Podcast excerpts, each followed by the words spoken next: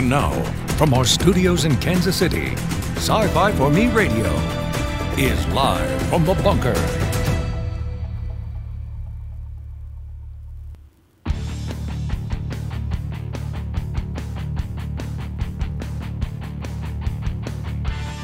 Hello, everybody, and welcome. We are live from the bunker, coming to you from deep beneath world headquarters in Kansas City.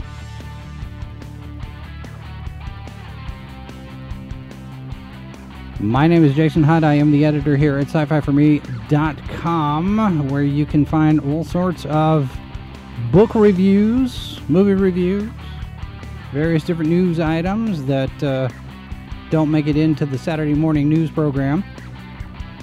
Good to have all of you here with us. If you are with us live, we are broadcasting to Facebook, Odysee, and YouTube, and uh, the show is available as a podcast. I see people in Saudi Arabia, Russia, Australia, Spain. It's good to see all of you showing up on the map here. Number of different podcast platforms where you can find the show. You can always leave a comment and uh, let us know how things are. And uh, we ready to go, Russ? Okay, hold on just a second here. We are doing about six different things here, so stand by. It is one of those things where uh, we're doing about. Uh, I'm doing a couple of things here. Russ is doing a couple of things on his end. Let me uh, let me turn that down just a little bit here, and uh, that's one less button that I got to push. Let me push this button here, and push that button there. Russ, are you there? I'm here. Okay, are we all set to go, or? I'm ready to rock and roll. Okay, all right. I it was one of those like, well, yes, everybody's muted for everything. So, uh, jo- excuse me, joining me today, author Russ Colmashiro. He is a. Uh, did I get Oh, that sorry. right? Col-.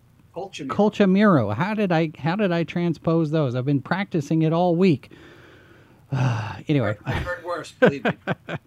Uh, he is uh, both an author and a YouTube host himself. He's got uh, Russ's Ro- uh, Russ's Rockin' Roller Coaster over on YouTube. We've got a link in the notes for that, and uh, he's got a new book out, the third in the Angela Hardwick sci-fi mystery series, Hot Ash, which is the latest uh, that uh, follows Angela Hardwick, who's kind of a hard boiled private eye from eternity, the cosmic realm responsible for the design, creation, and maintenance of the universe. So, welcome, sir. How are you? I'm doing well. How are you? Thanks for thanks for uh, thanks for doing uh, for having me on. I'm I'm used to being on the other side of this conversation Yeah, well, I you know it it it keeps everybody on their toes, I guess, right? for sure. So uh, let's let's start with the Angela Hardwick series. How did that get started? What's the what's the trajectory, and what's this particular book about? Sure. Um, so Angela Hardwick, actually, I've been writing the character probably for I don't. I'm losing track of the years, maybe seven or eight years. She started off as a kind of a throwaway, blink and you miss it character in an, in a previous series. Um, the second book in a sci-fi comedy series called Genius de Milo. She just kind of came in. It, it, she almost had. She really had no real significance on the plot. But as soon as she kind of showed up, I kind of went, "Ooh, that's interesting." So I bumped her up to a significant secondary character in the third, in the final book in that series, Astropalooza. And I really, I was really digging the vibe. I've always been a huge fan of private detective fiction, mystery, and also science fiction. And I just, my instincts were pulling me in this sort of mer- this blend of the two. And I know in general, there's not a lot of it out there, but it just really spoke to me. Um, and then I knew I wanted to do something significant with this character, but I also wasn't sure if I really had wrapped my hand, wrapped my arms around who she was, and can I really do this? So I'm a member of Crazy Eight Press, which is an author collective. Uh, even though it says Crazy Eight, there's actually ten of us, Right. and we write uh, a lot of pulp, science fiction, fantasy, crime, horror, um, you know, swashbuckling adventures, et cetera, et cetera. And what we typically do is now two, three times a year, we put out various anthologies, and we sort of take turns being in the sort of the editor's chair. And it was my turn at bat, and I I produced um, a, a collection called uh, Love, Murder, Mayhem, and they're all um, there's 15 authors and 15 stories, all dealing with various sci-fi tropes: superheroes, supervillains, AIs, private eyes, off-world, space cruisers, time travel, that kind of thing. And I did this very specifically as um, as a vehicle to test out a Hardwick short story. And the way I write Hardwick is all first person and I, which I happen to love. You know, it's it's in essence, it's sort of like if you're watching the movie and there's narration, it's basically what that is, but in book form. Like I really love having the um, the lead character kind of talk us through everything that's happening, and I do it in real time. Right. So I did a short story in this one, and I was really happy with it. It was a case of um, of arson, and it turned out to be that she kind of stumbles into, um, and she winds up investigating that case. And I said, okay, I think I got this. So from there, I decided that I was going to write a series um, with her ongoing, and I was confident that I could do it. But you know, being confident that you could do it and actually being able to do it well are two totally different things. so that's when I kind of dove in and I wrote um, Crackle and Fire uh, which is the first book in the series. And then after that, I did um, uh, Fractured Lives. And then the newest one um, is Hot Ash. Now, just to kind of give folks a little perspective, like, you know, what kind of world is she in? Where does she, where does she roam? Um, so the way I envision the character, to me, she's sort of part Blade Runner, part Doctor Who, and part Atomic Blonde. Um, so she does the hard-boiled detective stuff. She can also zig, zig and zag throughout the cosmos, and she's also, when push comes to shove, she can she can kick some ass. Yeah. Um, she's not on she's not an unstoppable force, but you know she's not someone that you want to mess around lightly with. And she has a protege, Eric Whistler, who s- comes to her at the beginning, and he's kind of like this eager beaver, kind of very young pup. You know, he just wants to be on Team Hardwick. He just wants to be part of the team, and he doesn't really know what he's getting himself into, right? Because from the outside, he thinks she's so cool, but like when you get into like the day to day of being a private detective and being a private detective who not only takes on standard cases such as you know kidnapping, arson, corporate espionage, theft, murder, etc., she'll also go into the folds of the cosmos. And when you're going out there, I mean, anything's possible, right? Time travel, full ripples in space, you know, other realms, and it's dangerous and confusing and very challenging. And she is not used to having someone with her. She's a she's that classic lone wolf. I work alone. I don't want to talk about what I do or how I do it. I don't want to explain myself to anyone, and I don't want to negotiate how I do it. I just want to go do my thing. Yeah. But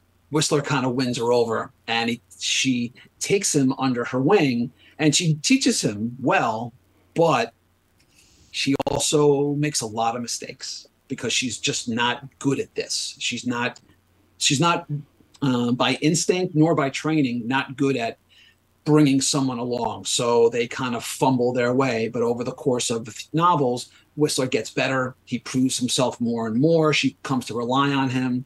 And there's a friction between the two of them because it happens often, as you see in any situation with a mentor and a mentee. At the beginning, the mentee is like, Thank you so much for all this time and attention that you're giving me. I love it. Right. But at a certain point, they're like, you know, get out of my face. I'm tired of you telling me what to do. Even though they start off with, tell me what to do, show me how to do stuff.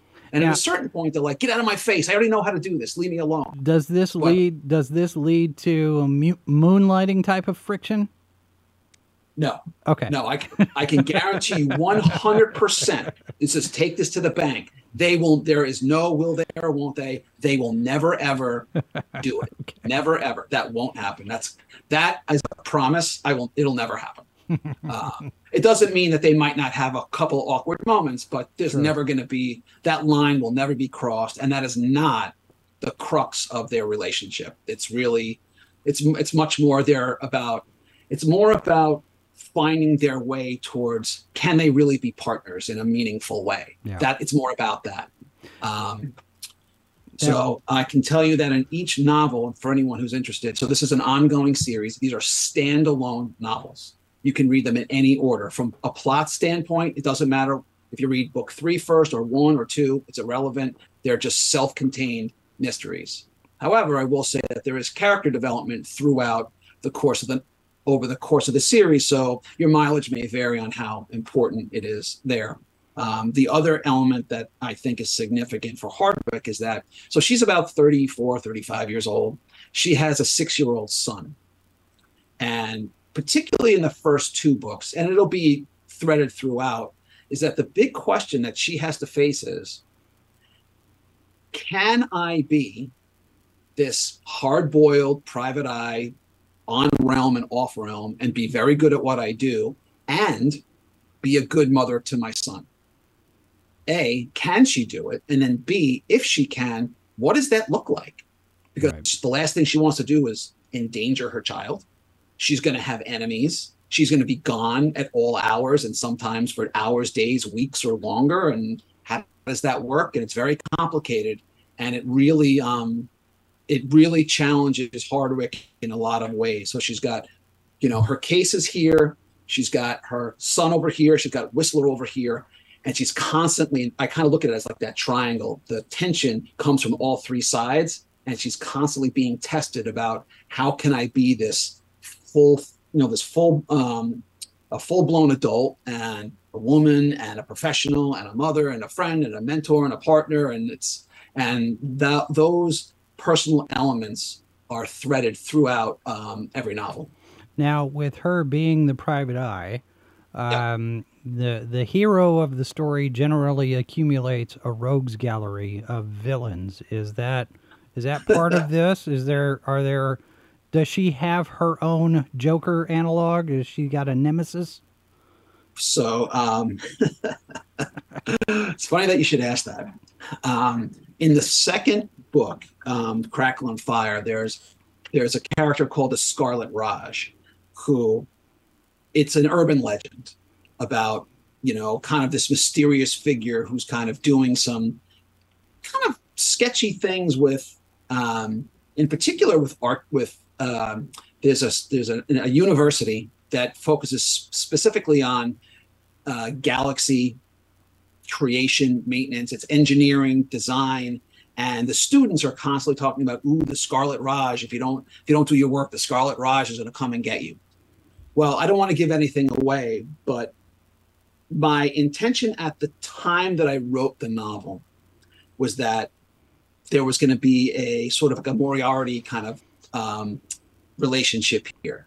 Um, i'm not going to tell you if that is ultimately going to play out or not. Um, I'll just I'll just leave that sort of dangling. Um, the villain in the first book, I don't think we'll see again. There will be. I, I don't want to give too much away because these are these are standalone novels, but I would say unless the character is dead, I mean like dead and buried, there's always the possibility that they'll come back another day. But it could Uh, be it could be a comic book death, Russ. It it doesn't Well, you know dead yeah, doesn't there, necess- could, there, necessarily could, there could be, but what I go for is the way I look at the novels is that these are pulp novels. So, you know, fantastical things can definitely happen. Yeah. But I also like to bring a certain amount of realism to the mechanics of what Hardwick does. And I consult with law enforcement. I consult with, I have some friends who are actual private investigators, and I I've I've read many books on these. I've interviewed them, and I really try to get. I want it to be. I want a lot of what she does to be grounded, given the fact that this world is fantastical and all sorts of crazy things can happen. So I don't do a whole lot of oh I pressed the blah blah magic formula and oh by the way you're not dead. I found your spirit in a crystal in some other universe, and that I don't do a lot of. Yeah. Um, if you're dead, you're dead.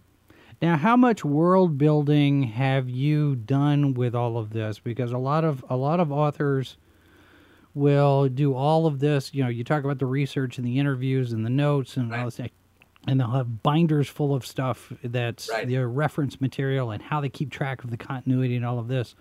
How Right. how much effort have you made for the world building side of things? Because in in this, where you're coming up with this, like you say, a fantastical environment where there's there's demons and there's cosmic forces and all of this, you kind of kind of have to have to keep track of how it all works so you don't contradict Right. yourself.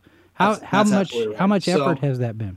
uh, a lot actually um, so i have i have maps handwritten and i came up with this I, I hand drew a map and i did it several times i lost it i freaked out I was so upset i misplaced it somewhere i had to redo it and then i cleaned out my office six months ago and i found it so i scanned it photocopied it i've got them everywhere because i don't want to lose it again Yeah. so I know where the where the neighborhood boundaries are, where the rivers are, where the bridges are, um, and the world itself. It has to phys- in my mind, it has to physically make sense, right? It has to be a tangible, very real place, and so the the the core city that um, Hardwick is in is, you know, the realm is eternity. So, so think of it like, so how Hollywood essentially, the whole town revolves around the movie business, right?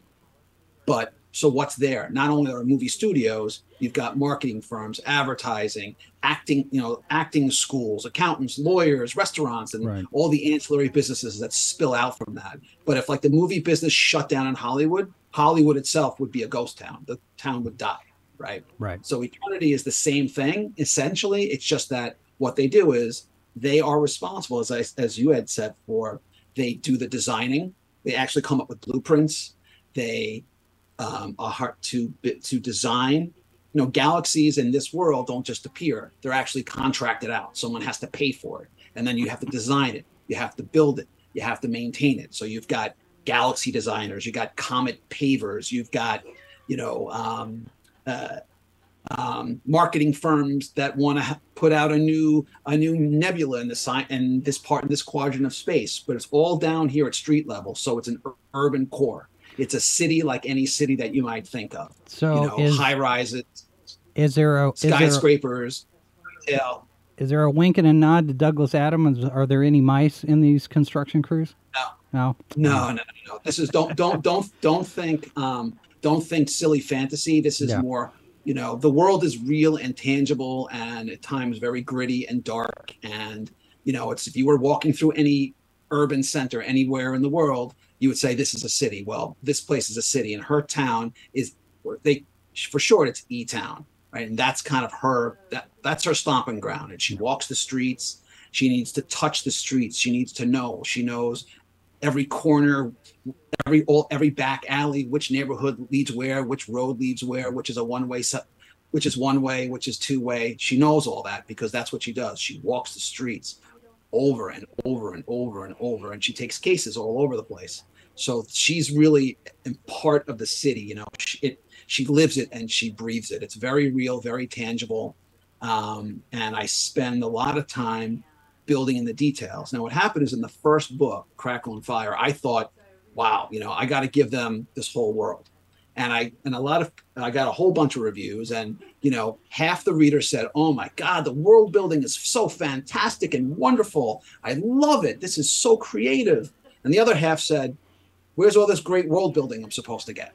So, so I don't know which one is right. So I made the decision to really not just double down, triple down on the world building. So in the second book, Crackle and Fire, I mean Fractured Lives, I added many, many, many layers of tangible world building. And then I continued that and I keep expanding it in Hot Ash. There's even more.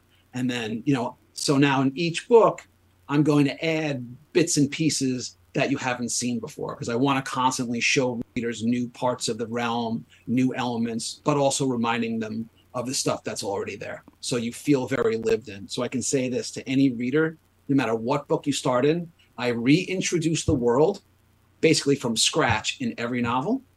I reintroduce Hardwick in every novel. And anytime there's a secondary or tertiary character, because there are some recurring, you know, not even sidekicks, but, you know, she's got her own little crew of people. Sure.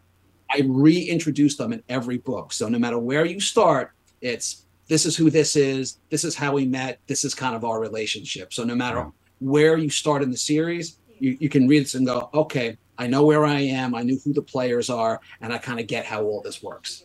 Now with the with the cosmic fantastical, and you know, we I, I kind of made a joke there about Adams with the mice, but No. have you have you found it a challenge to constrain yourself and not do the whimsical stuff because you know a certain amount of fantasy you could you, you know i mean there's No. demons you know are no temptation to add dragons yeah. or anything or No, I'm, it's really not. I think I, I think that you think that this series is something that it's not. Okay. Okay. You're.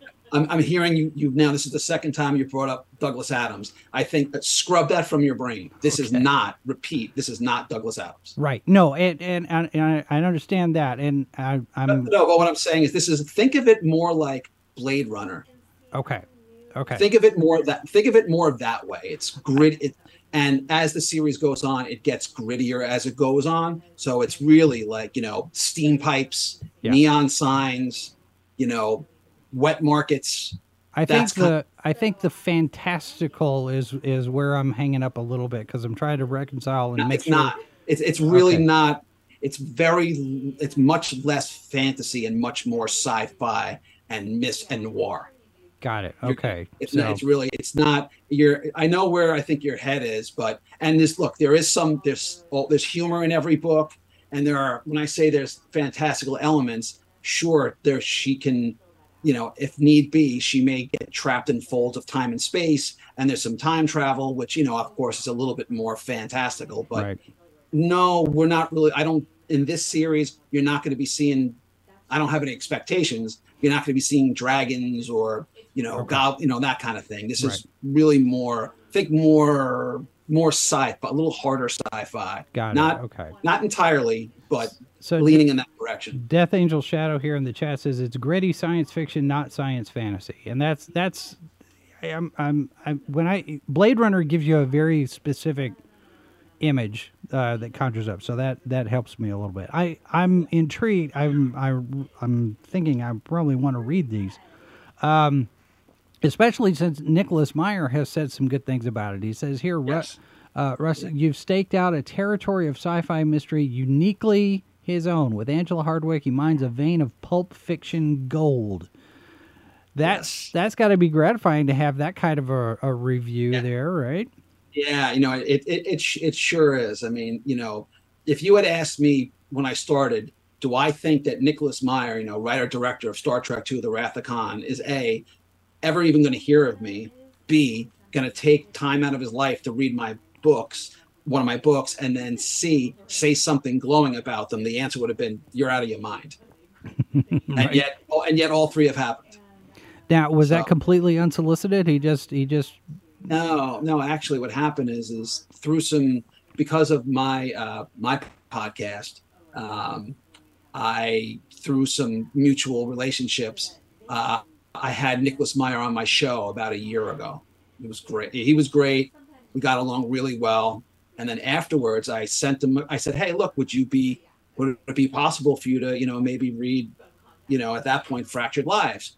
And you know, I mean, it can't hurt to ask. The worst thing that they'll get told is no. right. He said, "Sure, send me a." He said, "Send me a copy, and I'll get to it if I can." All right, that's fair, right? That's not a promise that he's even going to pick it up.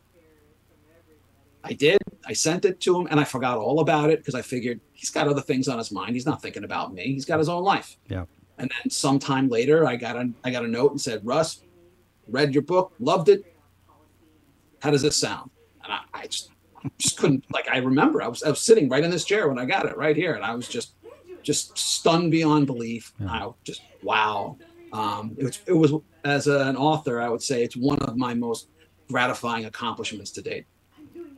Yeah, that's that's one of those things where you know they say don't meet your heroes, but sometimes it can turn out pretty well when you when you get something like that, and you he know was, he was he was great. He was great. Um, I have I have to say he was very generous with me, and he did not have to be at all. Um, So I'm always, I'm always, in fact, I mean, I don't know how what other authors have told you, but I can say for myself, I never believe ever that the fans or other readers don't owe me anything.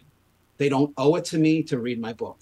They don't owe it to me to buy my book. And if they read it, they don't they don't owe it to me to like it. And if they like it, they don't owe it to me to say something nice about it publicly. They don't owe me anything. Zero. So anytime someone posts a review or says something nice about one of my books, I'm really appreciative because they have they've got other stuff going on in their lives. And like I said, they owe me nothing. Yeah. So when they so when they do that to me, that's a gesture of kindness, and I always appreciate it, no matter who it is. Yeah, I, it's that's something I think uh, you know, especially looking at some people's behavior online with social media. It seems like some creators have lost the plot when it comes to that kind of thing, where you know it's it's you don't like you don't like what I have to say, or you don't you don't agree with me on uh, whatever else don't buy my book. And I was like, why would you turn away your potential customer like that? That just doesn't uh, make any sense to me. Yeah, no, I, I, don't really look at it that way. I mean, look, are is you know is, is, there toxicity in fandom out there? Yes, there is, and on, on sadly and unfortunately, it's prevalent, and it's not something that you know. Obviously, it's distressing. I try not to engage in it too much. I mean, people who know me, I I'm fairly outspoken when I have something to say, but ultimately, I'm not out there to pick fights with people. I'm not out there to sort of to tell the world that I, am right and they're wrong. Um, especially in in my you know sci-fi in my in my writer adventures. Um, I'm looking to make friends, and I, my goal is to consistently put out the best the best stories, the best novels that I possibly can. And I have confidence that there that there will be there's an audience for them. It's really just a matter of am I going to penetrate the market all the noise to get to them? Yeah. um, and i want to have i want i want to make friends and i want us to be in it together. I want us to share things that we like or love the same. But if we don't agree that's okay. We don't have to agree right? And we yep. and the fact that the likelihood of you agreeing completely with another person is pretty small. I mean, there's an old saying right that if both of us totally agree then one of us isn't necessary. Well You know, yeah. I want to have the conversation. And if you think something other than what I think, I want to hear about it because maybe you have something to offer that I hadn't considered. And I go, oh, you know what? I never thought of it like that. You know, and you know what? You're changing my mind. Or, huh? You've added something to my appreciation of whatever we're talking about. So um, we don't have to. I'm not looking for you're either totally in my camp or you're not. That's just that's kind of an extremist point of view, and that's just kind of not where I'm at. Yeah. All right, our guest is Russ Colchamiro. We're going to take a real quick break. When we get back, we'll talk a little bit about Russ's rock and roller coaster program and what's next for Angela Hardwick on the other side of the break. Stand by, don't go anywhere. We'll be right back. Broadcasting from a device built by a teenage genius using leftover parts from an erector set. This is Sci Fi for Me Radio. It's like, okay, hold on. You've got somebody, and all he does is put on some glasses and slicks back his hair, and nobody knows who he is. Nobody recognizes him. It's it's it's, it's like that that uh, that scene in, in the Green Lantern movie where she looks at him and is like, "How?" You know, like you just put on a mask and you expect me not to recognize you? The H2O Podcast, Monday night at 8, only on Sci Fi for Me TV. Good Morning Multiverse, Saturday morning at 11, 10 Central, only on Sci Fi for Me TV.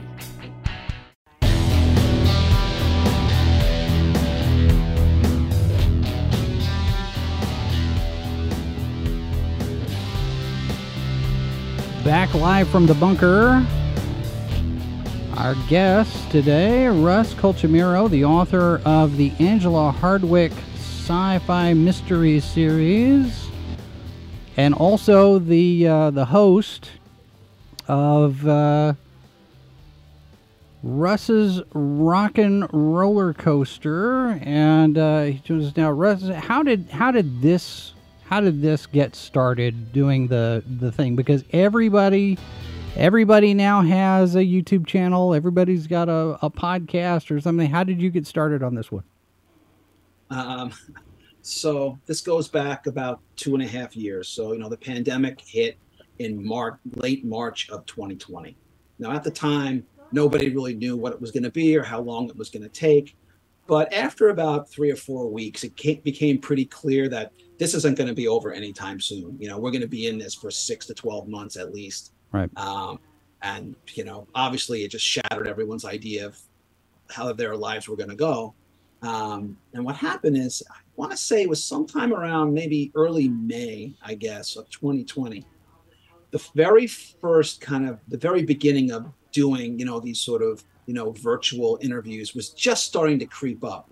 Um, and someone that I know, and I'm not going to mention who it is, had one, um, you know, and I reached out. This is someone I knew. Um, I've known for a couple years. You know, we're friendly. I'm not going to say we're best friends, but we're friendly. I'd actually done this this person a favor at one point.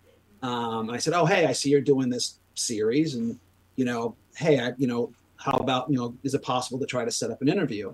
And he said something, and I was at the same time I was uniquely of two minds. So he said, "He's like, all right, maybe." He's like, you know, why, why should I, you know, why should I interview you? You know, what's your pitch?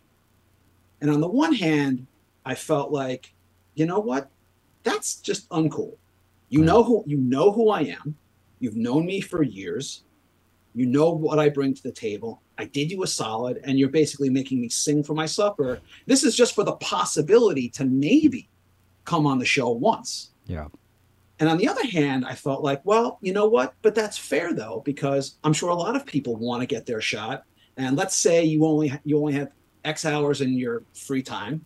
I can only interview so many people. And what if I have seven slots but 50 authors who want to who want to do it? How am I supposed to choose? So it's on the one hand, it was completely legitimate. And on the other hand, I felt like I'd been at this long enough where I just and I just said to myself, you know what? I'm never doing this again. I'm never going to ask anyone. I'm just I'm never going to beg someone just to consider me to do it once. Yeah. I'm doing this. I'm doing this myself.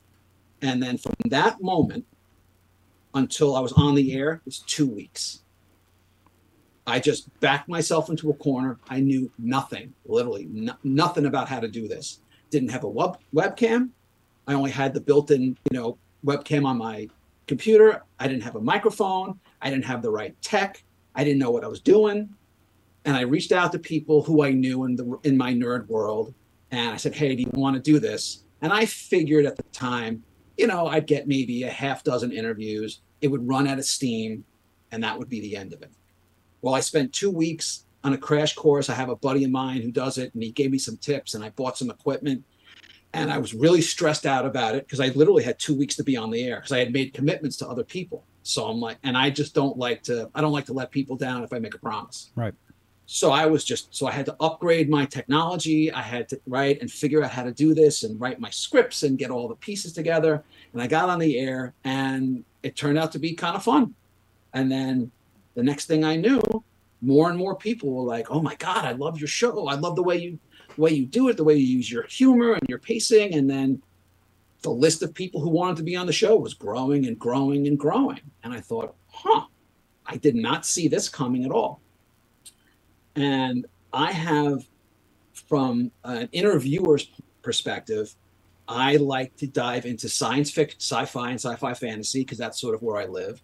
But also, I love crime and mystery but I didn't know that world. I'd been in the sci fi nerd world on book tour for 10, 12 years. So I knew lots of people. Yeah. But on the crime and mystery side, hardly anyone. I had just joined the New York chapter of the Mystery Writers uh, of America, probably about six or 12 months before that. I had gone to some local meetings um, to introduce myself. But to them, even though I'd been on book tour for 10, 12 years, they didn't know who I was because they're not the sci-fi crowd. They're the real. This is just pure crime, pure mystery, or thrillers. There's no sci-fi really at all. Right. Very So niche. very niche. Yeah. And so they didn't really know what to think of about me at the beginning because I was this new guy and where does he fit in? But I met some people and you know, I'm I'm a fairly good networker and I'm certainly not shy about talking to people. So I met some folks and I wound up having I asked a couple of them out to lunch. We had lunch. I just talked to them about, you know, what's going on in your side of the world on the, you know, the crime space. And we talked about publishing and publishers and editors and sales and conventions and right, all the things that you would talk about. And I started to develop this network. So I decided that I wanted to also have those folks on my podcast because my series, the Hardwick series, is a blend of sci-fi and classic noir.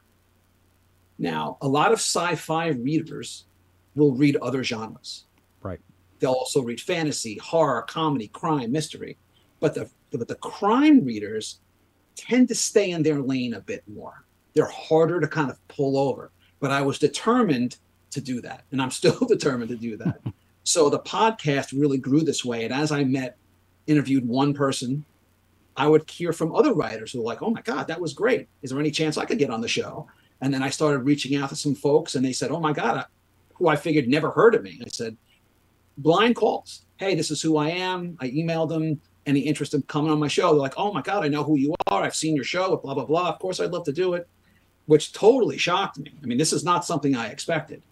And now it's, you know, I'm, I just, I was just on the air, when was it? Wednesday. First season, I, I started season eight. I did a, um, a panel on uh, Star Trek, Star Trek Strange New Worlds. Next, next week, I'm doing Kenobi. Um, and I do some then I'm doing some crime and stuff and I'm going to be by the end of this season coming up it'll be 75 or 78 episodes in which shocked me. I never ever saw this coming. Never. Now, do, do these videos live anywhere else on the web? Because I'm looking at your YouTube channel. I see uh, I see episode 69 here. Are they live and then you port them over, or how does that work? Yeah. So what I do is I um, I host them via Zoom, like we're doing now. I record. I record the hour, and then usually that weekend I upload that video to my YouTube channel. So it also so if you can't make it live, you can watch it later. Gotcha. Hmm. Yeah, so, and it's also all the and you can get the links on my you can you can find them on YouTube. You can go to my uh, website and you, it'll take you right there. You, you mentioned networking. How did you get involved with Crazy Eight Press? Because I've talked to I've talked to Bob Greenberger a couple of times. Uh, I know yep. I know Peter David's in that group. I think. Yep. Uh, That's right. Is it Michael Jan Friedman's in there too? Yep. And so there's a lot right. of a lot of science fiction guys, a lot of you know some comic book guys in there. How did you get into that? It's almost like a like an Image Comics for publishing almost. You know what? That's in a weird way. That's true. So what happened is about oh boy 10 years ago i guess i was out at philcon which is a, a, a regional sci-fi fantasy little horror um, it started out in philadelphia but it merged to uh, move to cherry hill new jersey and i had a table there about like i said about 10 years or so ago and at the time i had my first book out finders keepers which is a sci-fi comedy it's a backpacking comedy it's sort of like um, bill and ted you know, it's sort of like a Bill and Ted uh, meets Hitchhiker's Guide type of. That's kind of more of a Douglas Adams type okay. of thing. Gotcha. And I had it out there, and some guy came along, and he was just you know looking at the various books, and he picks up my book, and he goes, "Huh?" He goes, "This looks interesting. What's this?" I go, "Oh, it's sci-fi comedy, but not a lot of writers do that." He says, "I do that." I was like, "Really?" And his name is Aaron Rosenberg. And I said, okay. I'm like, all right. And I told him about me. I said, okay. Oh, really? I'm like, oh. I'm like, well, where do you live? He's like, New York. I'm like, me too. I said, okay. Where? He's like, Queens. I said, me too. right. And then, you know, I have two kids. Oh, me too. And right, it just kind of went on like that. And we were, we became kind of fast friends. And he said, look, you know, me and a bunch of other folks, sci-fi writers, meet at the Malibu Diner on um, 23rd Street in Manhattan closer to uh, 8th Avenue. And they've been they've been doing this for 20 years because Tor uh, publishing used to be on the same block. And right. they would go and and everyone from Tor and the editors and the publishers would have lunch like on a Wednesday and then after lunch they'd go across the street to the comic book shop and they would do that. That was their tradition. So years had gone by and at this point the group I think at maximum they would get like 15, 20, 25 people per week at lunch, mm. right? It was just a huge thing. But by the time I'd gotten there, it was a lot smaller. So I went over there. I met those guys. I met Aaron and a couple of other guys, and I met Bob Greenberg and a few others. And after we got to know each other a little bit more, I said to Aaron, "Goes, look, you know, I'm kind of looking for a home for some future books." I said, "Do you have any interest in, you know, maybe working with me?" And he said, Well, it's funny you should ask. Because we were, he said, we were just talking about expanding the group. So he said, Hey guys, I met this guy, Russ. This is who he is. He's a good guy. He's a good writer. This is what he does. What do you think? And they then invited me formally to join Crazy Eight Press. And I've now been with them uh, about 10 years. So how how did the anthologies come about? Because they've done a number of Kickstarter uh, campaigns, a number right. of crowdfunding campaigns now. What where did the idea for those anthologies first start? Was that was it something that was just kicked around in in one of these lunch gatherings, or was there something specific, uh, a, a particular goal in mind when this thing got kicked off? there was um, this actually predates me. Um, there was a collection we did called Tales from the Crimson Keep. It's sort of a um, think of like a slightly more adult Harry Potter type of a theme, right? There's an actual keep, and the master who's like the wizard, and he and he and he trains the young young wizards to sort of you know to, to harness their powers, and there are goblins and demons and whatnot in this world and I don't really remember exactly why they decided to do an anthology, but that was the first one that they did. Um, and then I came in a little bit after that, and then it kind of got to the point where, you know, the way it works is at Crazy Eight Presses, as the author, you have the right to sort of publish whatever you want.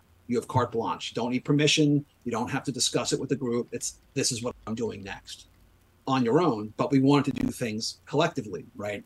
So we started off doing about one anthology a year and we would take turns sort of being in the right in the editor's chair but then over time we were starting to build up locally some a real appetite amongst the fans for more so we kind of said well maybe we should do more than one a year so we bumped it up to two a year now i think we're up to three at least three a year um, maybe even no, i think three about three a year is about right um, so what we do is it's the core members of Crazy Eight Press contribute, and then we also invite outside authors to to join the fun as well. So you know we like to have there are some authors who have contributed several times to anthologies. Um, we try to m- bring in some new voices all the time because there's so many good writers out there, and we want to work with all sorts of folks.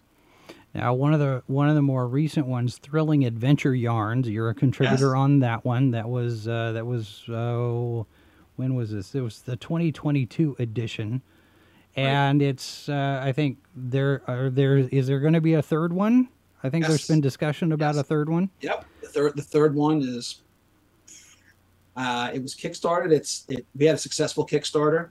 It's fully funded. It'll be out. I think the goal is uh, I lost. We just we actually just had a meeting about this. It's either going to the physical book will either be out end of this year or in uh, in 23 but it's it's it's already been commissioned it's already paid for my story's already been i submitted it months ago it's we're in good shape there yeah so when when you do stuff like this i mean you're in this space all the time with the noir and the pulp fiction and and that sort right. of thing is there ever do you ever get anybody coming back to you saying uh, that it, it it feels too much pastiche and not i mean it feels like no. it feels like you're imitating the pulp, but it's not really the pulp. You, know, you get some no. some blowback. You know, no, not at all. If anything, it's the opposite. It's we love these stories. Can you write more? Gotcha. So what because is what is the more for you? What's coming up next? So uh, Hot Ash, which is the third novel in the, which you can see right behind you in the Hardwick series, literally just came out a week ago. So I'm just I'm just at the very beginning of book tour um, which is one of the reasons like we're here. Um, I, I, will be doing uh, a live. I'm uh, actually a week from now. I will be at Monster Mania in Huntsville, Maryland. I will be doing a reading at KGB Bar in uh, Lower Manhattan in in October, and then at the end of November, I'll be at PhilCon um, on book tour to support the entire Hardwick series. Plus, I have other novels as well. I do, uh, you know, I do space opera and um, and uh, um, a few other things as well. Um, I am right now. I was just this morning. I was. I'm writing the fourth Hardwick novel, which will be out September of 23. I am collaborating with Hildy Silverman, um, who was the formerly the publisher of Space and Time magazine for 12 years. She's a member of Crazy Eight Press. She and I are collaborating on Um, so Michael Jan Friedman put out a collection through Crazy Eight Press last year called the Phenomenons, which are basically our version of, of superheroes. Right. Uh, Hildy and I each have created our own superheroes. Um, mine is Syntax. She has the power to basically uh, manipulate the way you read and hear and speak language. You know, you could say, "Hey, I, you're trying to say I want to go to the store," but what she makes you say is, "I'm going to kill you right now." She has that ability. Okay. And, and um, Hildy's character is a private eye um, that has the ability to physically phase through solid objects. And the two of them teamed up um, in the first collection, which came out last year, and now we're it was a two part story, and we're doing another two part story this year. Ours is kind of the bookend for the entire um, collection, so we really have to get it right.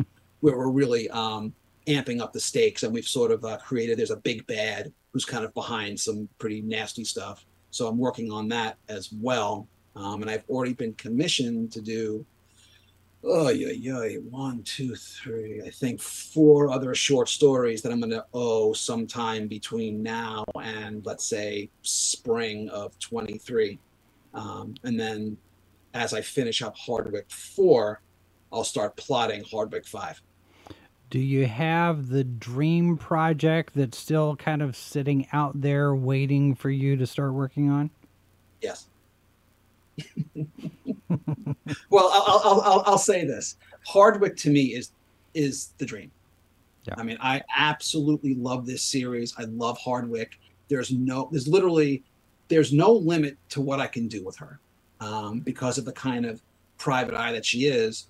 You know, I split the time between being very grounded, very, you know, street. This is street level investigations, right? right? She's interviewing witnesses. She's you know, getting mixing up with gangsters. She's, you know, clients who lie to her. You know, she's got enemies. It's on the street, but she also does, you know, kind of this cosmic kind of shenanigans as well. And I try to blend the two.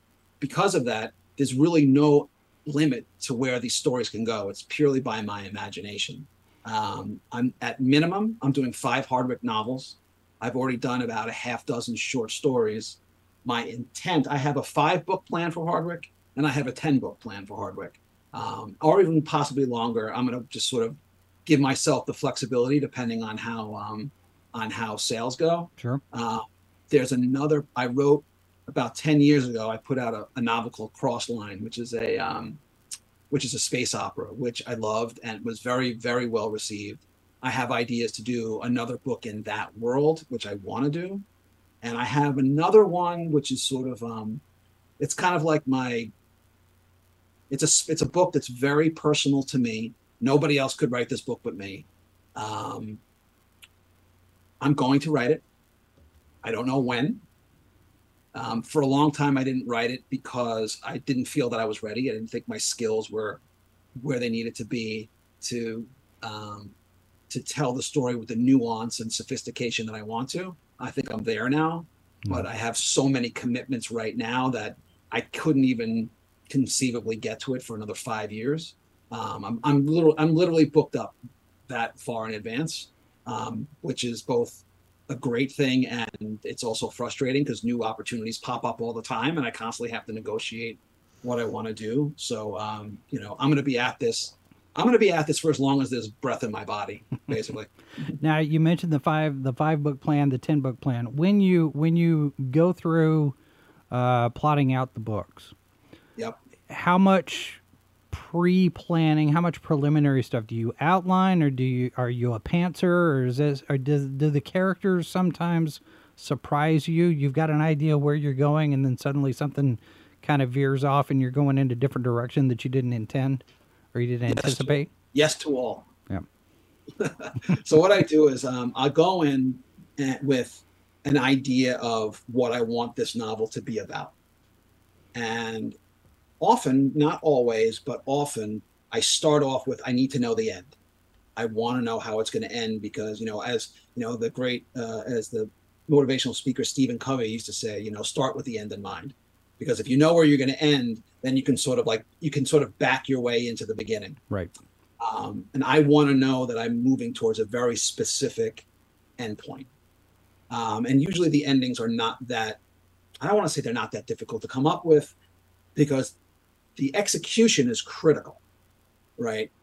But I like to, I usually can figure out, I know this is where I want to end up. And then what I do is, or I usually work, I spend about a month and I work it through my head um, and I just start plotting. All right, what are we really doing here? It is it's Hardwick being hired to take a case? Did she stumble into it by accident? Was it a you know a friend who's in trouble? I don't know. I got to find out what's the what's the entry point to the to this narrative. Yeah. And then I say, okay, well, where's the tension? Where's the threat? And what kind of obstacles and thematically, what do I want to explore? Because there's the plot, but then there's the character, right? I, I ask it on my show all the time to writers what's more important to you like telling a good story or writing a great character to me it's both i don't i don't want you know a, a really good plot with dull characters doesn't work a story with a great character with a plot that kind of doesn't go anywhere is problematic i mm-hmm. want to have both so i spend time on the mechanics of the plot and breaking it down i do it all the time does this make sense well if she does this and he goes there that means that would happen. But no, that doesn't work because I need him to be over there. Right. And I constantly have to negotiate these things. Um, the more that I do that, I find the better that it is because if I can just say, well, chapter one roughly needs to be this, this has to be in two and three and four and all the way down the line, I can just sit down and bang out that chapter. And that's when I'm the most successful. Um, but and especially when you're telling a mystery, every step in the chain is critical if you are wrong in even one spot, that it's like you know that classic you know weakest uh, link in the chain, then the right. whole thing collapses like a house of cards. And right. I don't want that. It's important to me that I can justify every decision I make. I can the reader can say, "Oh, I believe given what you've shown me, I believe that these characters would do these things in this way and at that time." Right? It's believable within that world. And that's really important to me. Um, but I also like to leave enough room for surprises. Sometimes characters just show up out of nowhere. I'm like, well, who, who is this person? I'm like, I don't know, but they showed up and they're important. So if I have to change the plot a little bit, then I do it. If I have to, you know, zig and zag, and I do it. But that's kind of where the magic happens. Yeah. So I like I like the blend. I like structure, but also the freedom to sort of go where it needs to go. Well, and I think one of the things that that I've always thought as a as a writer is that if you have fully realized characters that have depth and dimension, you, you know they're they're three dimensional. They're not these flat That's right. stereotypes. That's right. It it it makes it easier to give them the motivation of what do they want because something that they want runs counter to what somebody else wants and that's where you have your conflict and your drama and that's where the story comes from so i, I agree with you you definitely have to have both character and plot because the better your characters that that makes your plot better that makes your story better because you can you can take those characters in various different directions because they have that dimension to them. That's right. I mean in a lot of ways what i do is i write almost like a playwright in that my favorite scenes no matter what i'm writing is to take two characters get them in a room and just have them go at it. Mm-hmm. because when the tensions are flaring that's when the truth tends to spill out right? Because most people try there they try to be polite or you know they they go along to get along.